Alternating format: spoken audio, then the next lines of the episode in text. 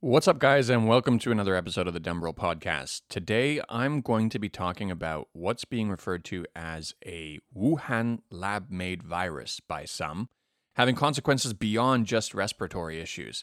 It's also controlling the minds of millions of people who are suddenly unified by a single dark force.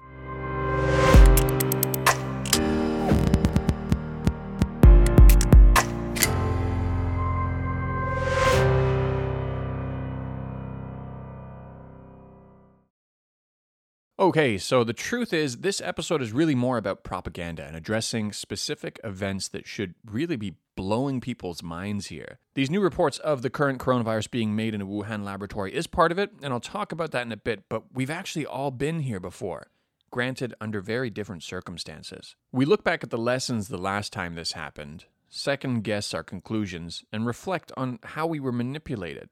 But it doesn't seem to matter the next time the very same thing happens with slightly different ingredients, we all seem doomed to make the exact same mistakes all over again. I'll make a short diversion here to talk about the last time we learned a very important lesson that we're forgetting today. When the US, along with its allies, invaded Afghanistan and eventually Iraq based on false information, in the West we all fell in line. We praise our system over that of places like China and say we are free and we have free press, but what's the point? This is part of the reason we're far more dangerous than the Chinese public, for example. The Chinese are a bit more obvious about their censorship than we are of ours. And don't kid yourself, we have censorship also. We do it far more creatively, usually, the exception, of course, being the persecution of Julian Assange, which can't possibly be any more in your face obvious. But granted, places like China practice censorship far more broadly than we do, but generally are more obvious about the way they do it. The obvious part is precisely why we're more dangerous. The Chinese understand better than we do the limitation of our respective media outlets. The idea of us being manipulated to fall in line with a state sponsored initiative is beyond comprehension, far more than it is for someone who's living in a society that's a bit more, ironically, transparent and honest about what they do to control the narrative. I remember so clearly when 9 11 happened and where I was. Even as a Canadian, I fell in line with what was obvious we should do next, even without asking some really important questions. New York City was a place I went at least once per year when I lived in Canada, and I was terrified when these events happened. Not only from a general sense, but because I have a lot of family in New York City, one of whom who worked in the World Trade Center. It was pretty much impossible to call them to get an update. All the lines were jammed. I was relieved to eventually learn that it was one of the very few days my cousin called in sick, but I still remained horrified at how many other people lost their lives. There was one thing I was sure of someone had to pay for this.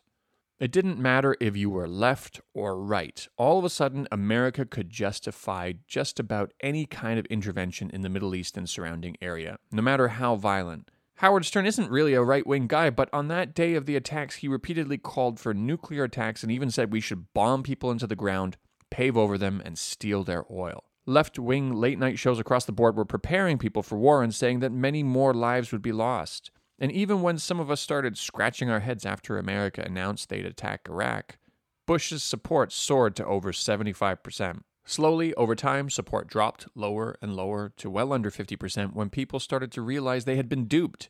But during that time, anyone who tried to speak in the other direction was booed or removed off the air. One debate that stuck with me, the debate that made me start to question so much more, was when Ron Paul asked a very simple and reasonable question. He asked, Why were we attacked? Do we really think it's simply because people hate America and its freedoms? It seemed like a really reasonable question, and there were other people who asked it too, but the same thing that always happens happened. They get shut down. I'm going to play a clip for you of some of the follow up debate Ron Paul had with Rudy Giuliani. Congressman, you don't think that changed with the uh, 9 11 attack, sir? What changed? The non interventionist policies. No, non intervention was a major contributing factor. Have you ever read about the reasons they attacked us? They, they attack us because we've been over there. We've been bombing Iraq for 10 years. We've been in the Middle East. I think Reagan was right. We don't understand the irrationality of Middle Eastern politics. So right now we're building an embassy in Iraq that's bigger than the Vatican. We're building 14 permanent bases. What would we say here if China was doing this in our country or in the Gulf of Mexico. We would be objecting. We need to look at what we do from the perspective of what would happen if somebody else did it to us. Are you suggesting we invited the 9/11 attack, sir?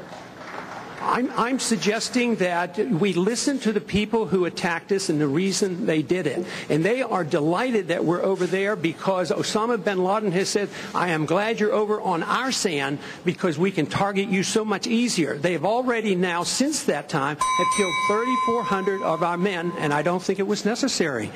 Wendell, may I make a comment on that? That's really an extraordinary statement. Uh, it's an extraordinary statement as someone who lived through the attack of September 11 that we invited the attack because we were attacking Iraq.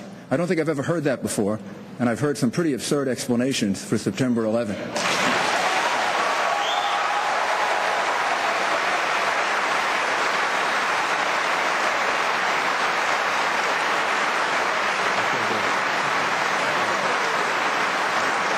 Would, I would ask the congressman to withdraw that comment and tell us that he didn't really mean that. Congressman?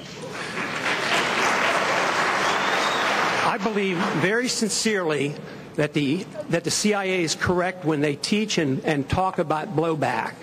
When we went into uh, Iran in 1953 and installed the Shah, yes, there was blowback. Uh, the reaction to that was the taking of our hostages, and that persists. And if we ignore that, we ignore that at our own risk. That if we think that we can do what we want around the world and not incite hatred, then we then we have a problem. They don't come here to attack us because we're rich and we're free. They come and they, and they attack us because we're over there. I mean, what would we think if we were uh, if other foreign countries were doing that to us? Can I have 30 seconds, please? No, no, no, no wait a second. Let's we'll all get 30 they, they, seconds. they are coming. We all want 30 seconds to talk about this. Will, Will, Wendell, go ahead. I think I'm going to turn to uh, Senator McCain and uh, change the subject, if I will. As you can see by the applause Giuliani got, the general attitude was how dare you even begin to think to ask these questions? Even aside from the false weapons of mass destruction campaign, there was of course a lot of other accompanying propaganda that Americans underwent, including the claims that Muslim groups across America were celebrating the attacks, standing on building tops across the river, getting a front row seat, knowing when the attacks would happen and celebrating it while it happened. A story picked up far and wide that turned out to be false and based on a single incident with Israeli men standing on a van after the attacks to get photos, who subsequently told the FBI, We are not your enemy. As most of you know, of course, the American public's support for the war in Iraq eventually dropped to well below 50%, and people started to wise up to how much they had been misled. But to what end? What's the point? Here we are again in the same place, like we never had this lesson before. There has been a very obvious anti China campaign going on for a very long time for anyone who's paying close enough attention. Once you catch on to it, some of it becomes so fake that you literally should be laughing out loud. We're constantly told Chinese people are living under an oppressive regime in fear and need saving by the West to bring them democracy and freedom, while their living standards have improved faster than anywhere else in the history of Earth, raising hundreds of millions of people out of poverty. We're told the Chinese are ethnically cleansing the Uyghur Muslim minority groups, despite having built 20,000 mosques over the last couple of decades. More than all the Western virtue signaling countries combined, they have 10 Islamic colleges, the entry requirements into top universities are lower, and the Uyghur ethnic minorities were not subject to the one child rule, contributing to their population outgrowing Han Chinese proportionately. After millions of dollars are pumped into Hong Kong by the NED to teach Hong Kongers why they need American freedoms, despite ranking as the third freest place on earth, while America itself ranks 17th according to actual, measurable, and tangible freedoms, Americans have convinced themselves that they need to go and save these people, not considering for a moment that they could possibly be feeding into a pre existing propaganda campaign, ignoring America's own allies that are far more oppressive, and ignoring other truly oppressed protests around the world happening at the same time who could only dream of getting away with how many Molotov cocktails Hong Kong rioters have thrown without having a single one of them killed by police. Those other guys don't get America's attention because their governments are aligned with American interests. There were a lot of people who weren't sucked into this anti China rhetoric, but unwillingly it has actually influenced them, even if some of them don't even realize it yet. What's needed is a catastrophic and catalyzing event to bring this simmering influence to a boiling point. This event happens to be something far more natural than what happened last time. Last time, it was the 9 11 attacks. This time, it's coronavirus. The American government probably didn't fully appreciate the gravity of this opportunity that was handed to them on a silver platter. That's why Trump continually praised China's transparency and the World Health Organization in the beginning. But even with how obviously contradictory everything Trump is saying now compared to what he was saying before is, almost everyone is falling in line, especially because, just like with 9 11, people are feeling an impact they want someone to blame, and the US government is here to help you find that person. You've got people like Senator Rick Scott, who has been said to have overseen and been the beneficiary of one of the largest frauds in Medicare history, now trying to convince everyone that China lied. For additional comedic relief levels of irony, he goes on to say that anyone who buys products made in China is supporting them, touting all of this while Apple AirPods are hanging from his ears. You've got other government officials constantly complaining about Chinese manufacturing and quality. When the Chinese government begins to increase controls on poor product from leaving its country by putting strict export requirements and examinations in place for PPE, they're accused of withholding vital medical supplies and equipment. This comes from guys like Senator Tom Cotton, who has always said they should boycott Chinese products to begin with, especially because it's made with slave labor. If it isn't already ironic enough that he's now begging for their products, he's conveniently ignoring the appalling modern day slave labor systems in place in his own country, a system that gets prisoners into solitary confinement when they speak out against it. The same kind of stuff is being repeated by people like Pompeo, who's always been creative with his villainizing of China despite the awkwardly ironic recording of him getting up on stage in Texas and proudly saying that when he was the CIA director, they had entire training manuals on lying, cheating, and stealing. If it wasn't already obvious enough what's going on here, the point in which all of these senators really started to up their blame game was after a supposed leak of a State Department cable pushing officials to criticize China came out. The talking points seemed to have originated from the National Security Council and encouraged officials to get a China blaming message out and make as many TV appearances as possible. It's also artificially forced and pushed along and obvious if you just take a little look beneath the surface, but so many people are just eating this up. The amount of disinformation out there really extends so far that it's impossible to keep up with. And oftentimes, when you confront those who believe it with the truth, it doesn't matter what amounts of evidence you supply. They want to believe so badly that China is the enemy that being lied to for something they believe in is so much more important than the truth. People, for example, widely accept that China arrested and silenced doctors as a fact, even though this is categorically false. Li Wenliang was given a warning letter and allowed to go back to work. Meanwhile, in the end of February, Mike Pence announced that he'd be controlling all news and communication from government, health officials, and scientists. Hardly anyone cared, at least as much. When a New Jersey nurse was suspended for raising $12,000 on GoFundMe to buy protective gear for her and her colleagues, and was thereafter suspended, people didn't seem to really rally behind her as much as people did Chinese medical staff when it was a story about the evil Chinese government suppressing their citizens. This unequal outrage ignores the Chinese government finally recognized Li Wenliang as a hero and as having correctly predicted that this was a serious issue. It ignores that the World Health Organization was notified within 24 hours of his group message because of the pre existing examinations by the doctors who actually found the issue, Dr. Zhang, who followed correct protocol. Li Wenliang was exonerated from his, yes, mere warning letter. I have a feeling the US government, who actually relieved Captain Brett Crozier of his duty as the captain of the aircraft carrier Theodore Roosevelt after he raised the alarm bell on the coronavirus crisis on board, will not receive the same kind of message from the US government. This is what they really rely on to silence people and send a message to others. And it's what they also did with New York's regional FBI director, Robert Fox. After he mentioned the CIA training several of the World Trade Center bombers received, he was shortly thereafter transferred out of his post, something virtually no one covered. But back to the Li Wenliang issue, have people really thought if they'd want the Chinese government to do anything differently the next time around? Pretending for a moment that Li Wenliang didn't say, please don't reshare this information in his private group chat like he did, and going with the common misconception that he was trying to alert the public, do we want every doctor while a pre existing investigation is going on, to prematurely cause panic? Sure, in this case, Lee turned out to be right, somewhat. It wasn't SARS, but it was something to be concerned about. But also ignoring the day after his message, reports of a mysterious pneumonia were already showing up on TV stations in China, and the WHO were notified. What are the two possibilities that can occur from allowing every doctor, who isn't even related to the department or investigation, to start pushing out their theories? Well, in simple terms, they could be right or they could be wrong. Each time they are wrong, the public is needlessly sent into a panic. If they are right and it's serious or worse than what we're facing now, locking down the city once science has irrefutably confirmed how big of an issue it is will be less effective if everyone who had potentially been exposed has already fled the city, giving surrounding regions a quick and sudden shock and even less time to prepare.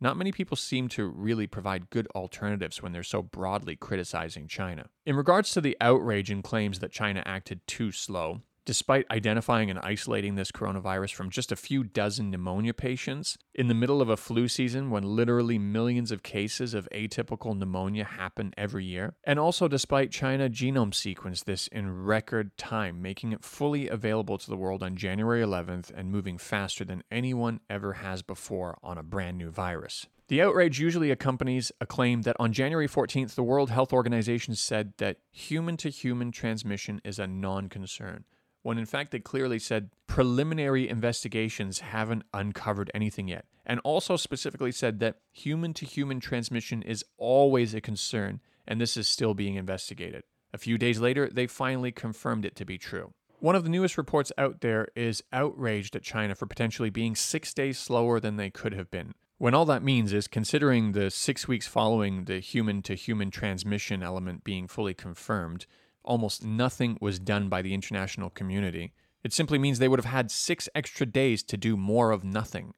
This claim that everyone could have acted faster and treated this more seriously had they known earlier becomes even more ironic when you consider Trump is actively promoting people to go out in large groups and protest against their state if the lockdown restrictions aren't being eased. One of the other claims is that China didn't allow outside eyes in.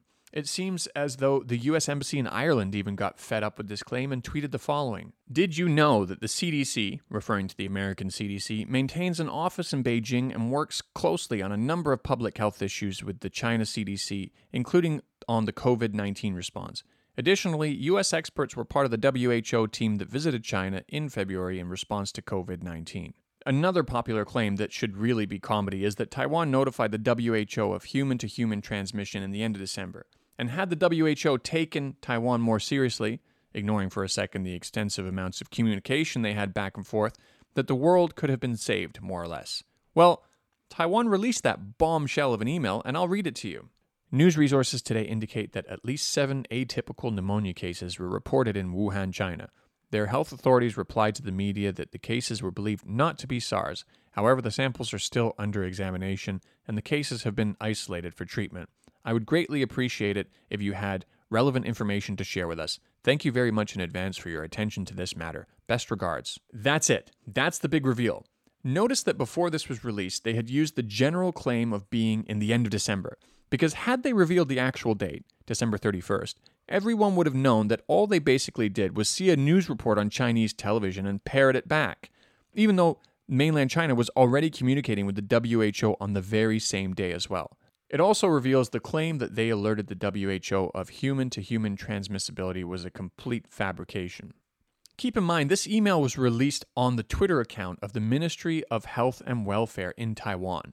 They would have been way better off just keeping this email private to protect this hoax. But remarkably, when you scroll through the comments, people are not only oblivious to what this email exposes, they're truly celebrating this as a bombshell victory and proving themselves right.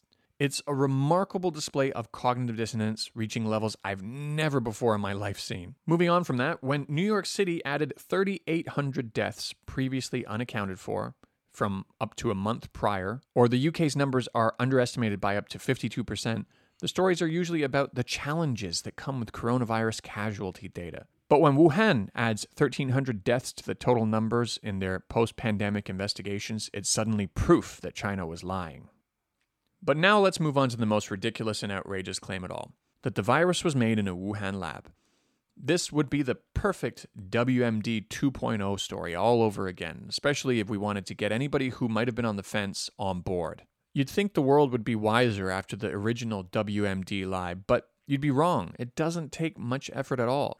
Make sure you also really pay attention to the types of people who are pushing this theory and look back at how it fits into their pre existing agendas. For now, though, let's just listen to how ambiguous the I cannot confirm or deny type of leading suggestion that's coming from U.S. Joint Chiefs Chairman General Mike Milley. Joint Chief of Staff Chairman Mike Milley acknowledged this week that the U.S. intelligence is taking a hard look at the question of whether the novel coronavirus originated in a lab.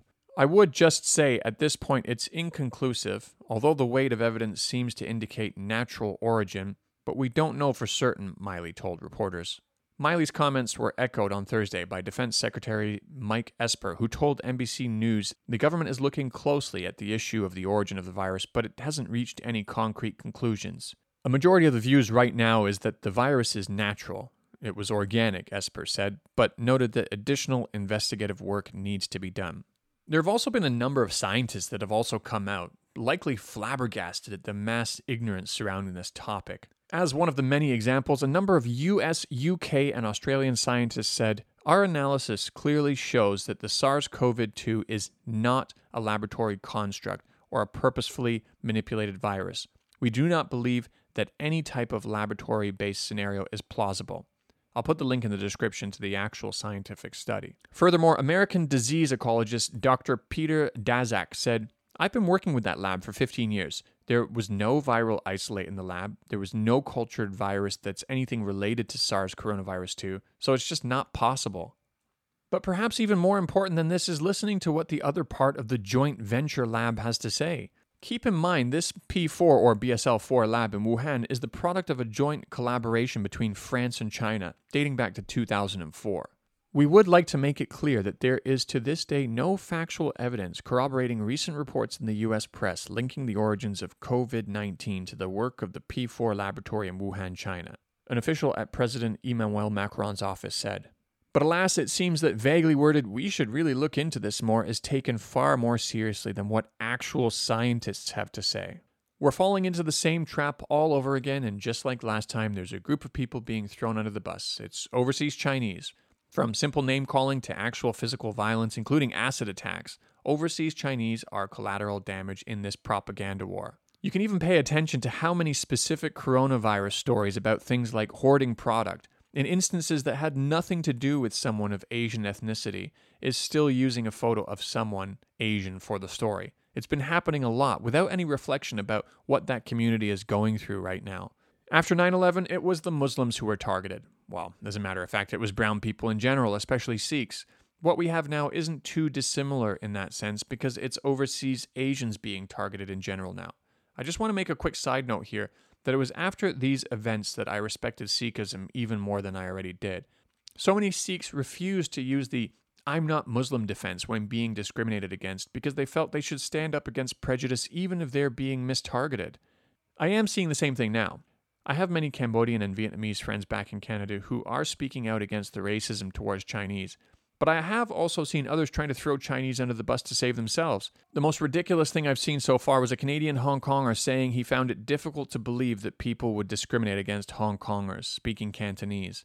Expecting that a racist attacker who can't normally tell the difference between any Asians will suddenly be able to tell the difference between Mandarin and Cantonese. This level of self racism is actually a topic that I'm going to dig into a bit deeper in a separate episode. But I thought some of the stuff was important enough to mention here to really emphasize that you're not just targeting an enemy far away from home when you're buying into this propaganda that you're being fed.